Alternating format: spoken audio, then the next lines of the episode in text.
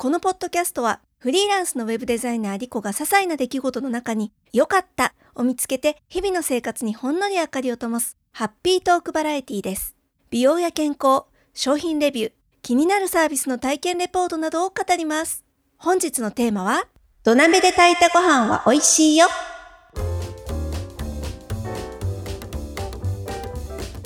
収録日本日4月15日土曜日です。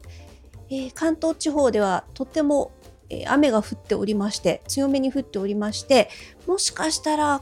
乗ってるかな雨の音えーと、ポツポツいう音が入ってしまってるかもしれないんですけれども、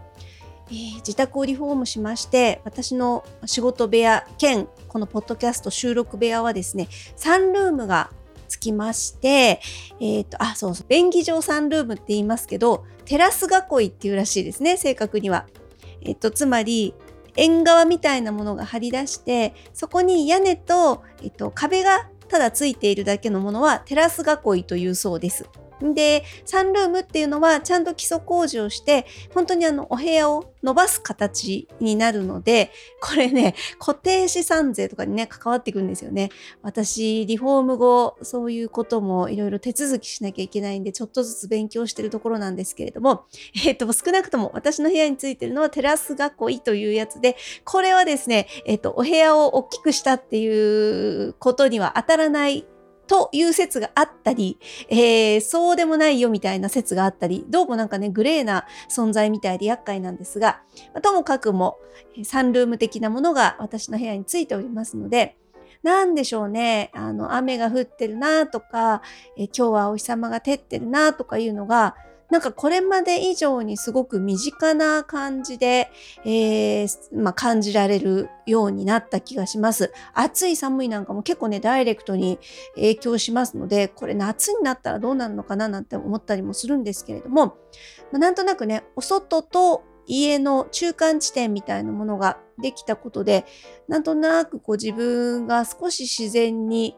えー、近づいたような、なんかそんなような錯覚も覚えております。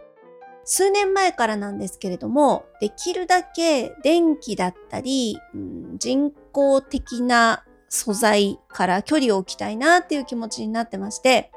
なんでしょうね。これ大人あるあるなのかしら。結構周り見渡してもそういう人多いなっていう気がするんですけれども、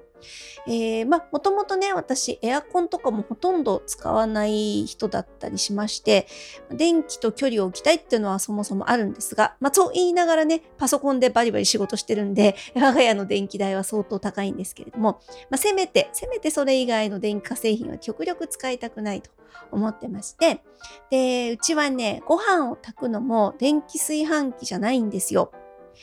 えっ、ー、とね、ずっと使ってたんですけれども、数年前に、あの内釜っていうんですかね、あれのテフロンがちょっと剥がれちゃったりとかしたのをきっかけに、もういいかなっていうことで電気炊飯器卒業しまして、土鍋でお米を炊くようになりました。長谷園というメーカーのかまどさんっていう製品を使ってます。ご存知の方も結構多いんじゃないでしょうか。かまどさんってね、あの、有名ですよね。ご飯炊く用の土鍋。えっ、ー、と、1合炊きから5合炊きまであって、大きさもね、様々なんですけれども、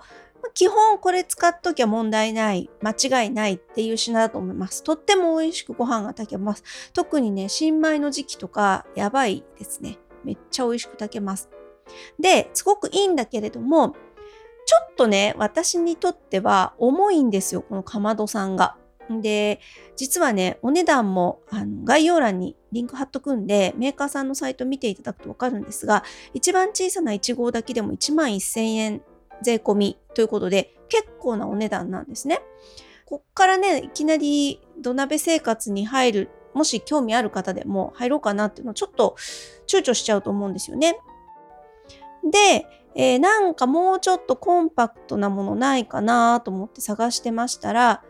個ね、いいの見つけまして、こちら数年前にクラウドファンディングで製品化されたものだと思うんですけれども、えっと、有名な益子焼きという焼き物ありますよね。あの益子焼きの窯元、塚本というところが作っている釜っ子という商品。こちらがいいのではないかと思って導入したところ、当たりでしたのでご紹介しております。かまっこ KAMACCO と書いてかまっこちゃんなんですけれども、すっごいね、可愛いです。ちっちゃくって。えっ、と、1号炊きと2号炊きがあるんですけれども、私が買ったのは1号炊きですね。こちらも、えっ、ー、と、概要欄にリンク貼っておりますので、見ていただきたいんですが、定価が4400円です、税込み。で、これ楽天とか、えー、Amazon で見ても同じ値段なので、多分、えー、お安く買うっていうのはちょっと難しいかなと思うんですけれども、色はね、白と茶色と黒の3色展開。で、直径14センチほどの本当に小さな土鍋なので、一人暮らしの方とかすごくいいと思います。で、素晴らしいのはですね、えっ、ー、と、内蓋、外蓋っていうのが2つついてるんですけれども、内蓋だけで計量が全部終わっちゃうっていうところがズボラな私にはぴったりです。かまどさんの場合にはちゃんとそれなりにね、えっと、計量カップとかを使ってお米の量、お水の量を測らなきゃいけないんですけれども、かまっこの場合は、この内蓋を使いまして、すり切り1杯お米を入れますと、これが1合分。で、さらに、えっと、お水も内蓋1杯1杯なみなみに入れると、これがちょうど1合のお米を炊く分のお水ということで、何にもね、他の計量のものを出さなくていい、重さも測らなくていいっていうのがすごく楽ちんです。え、ー、と、浸水はやっぱり、これは電気釜の場合も同じだと思うんですけれども、しっかり浸水はした方がいいので、えー、そうですね、20分から30分ぐらいでしょうか、お米洗って、えー、必要分のお水を入れた状態で、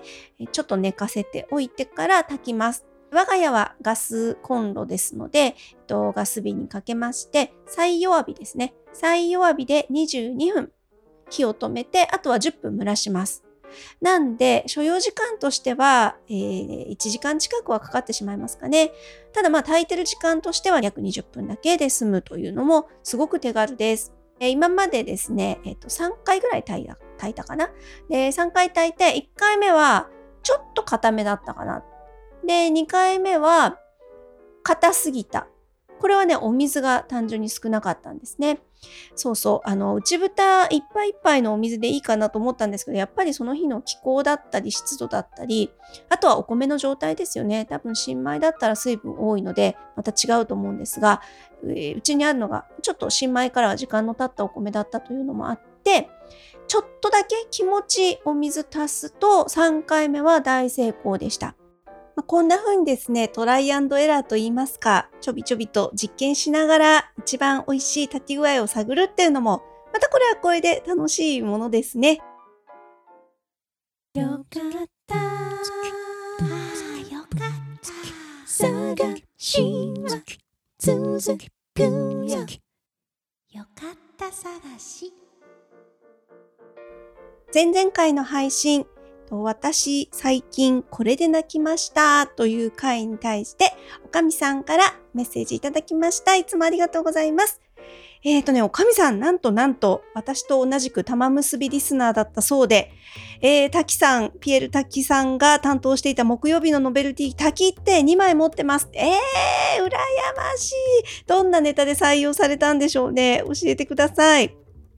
えー、そしてね、おかみさん、同じメッセージの中で、私の好きな言葉というのを紹介してくださいました。みこしに乗る人、担ぐ人、そのまたわらじを作る人、ということで、えー、私は表に立つ方々が気持ちよくわっしょいできるようわらじを編む。見られていなくても綺麗に編む。そっち側として生きてきました。裏方や土台は認められず知られない、浮かばれず報われないものだと悲しい思いをしたこともありますが、この言葉を知ってから素直に頑張れるようになりましたといただきました。いやー素敵な言葉ですね。みこしに乗る人、そして担ぐ人まではよく見えるんだけど、担ぐ人が履いているわらじを作る人、確かにね、ここまではなかなか意識がいかないですけれども、でもやっぱりそのわらじがしっかりしていなければ担ぐ人も足元ぐらぐらになりますしそうするとみこしだってねぐらぐらになってみこしに担がれてる人も怒っちゃいますよねやっぱりどうしてもねみこしに乗ってる人はスポットライトが当たりますけれども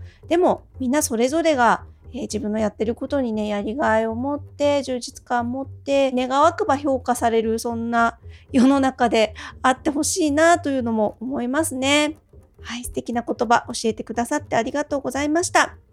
あともう一つね、メッセージいただいてるんですよ。一個前の配信の革製品がピカピカにっていう回に対してですね、花尾さんからいただきました。え最近、革製品のリメイク動画にハマりまくっていたので、ドンピシャなお話でした。リペアして再生できるって素晴らしい。私もやってみたくなっていたところです。ということで、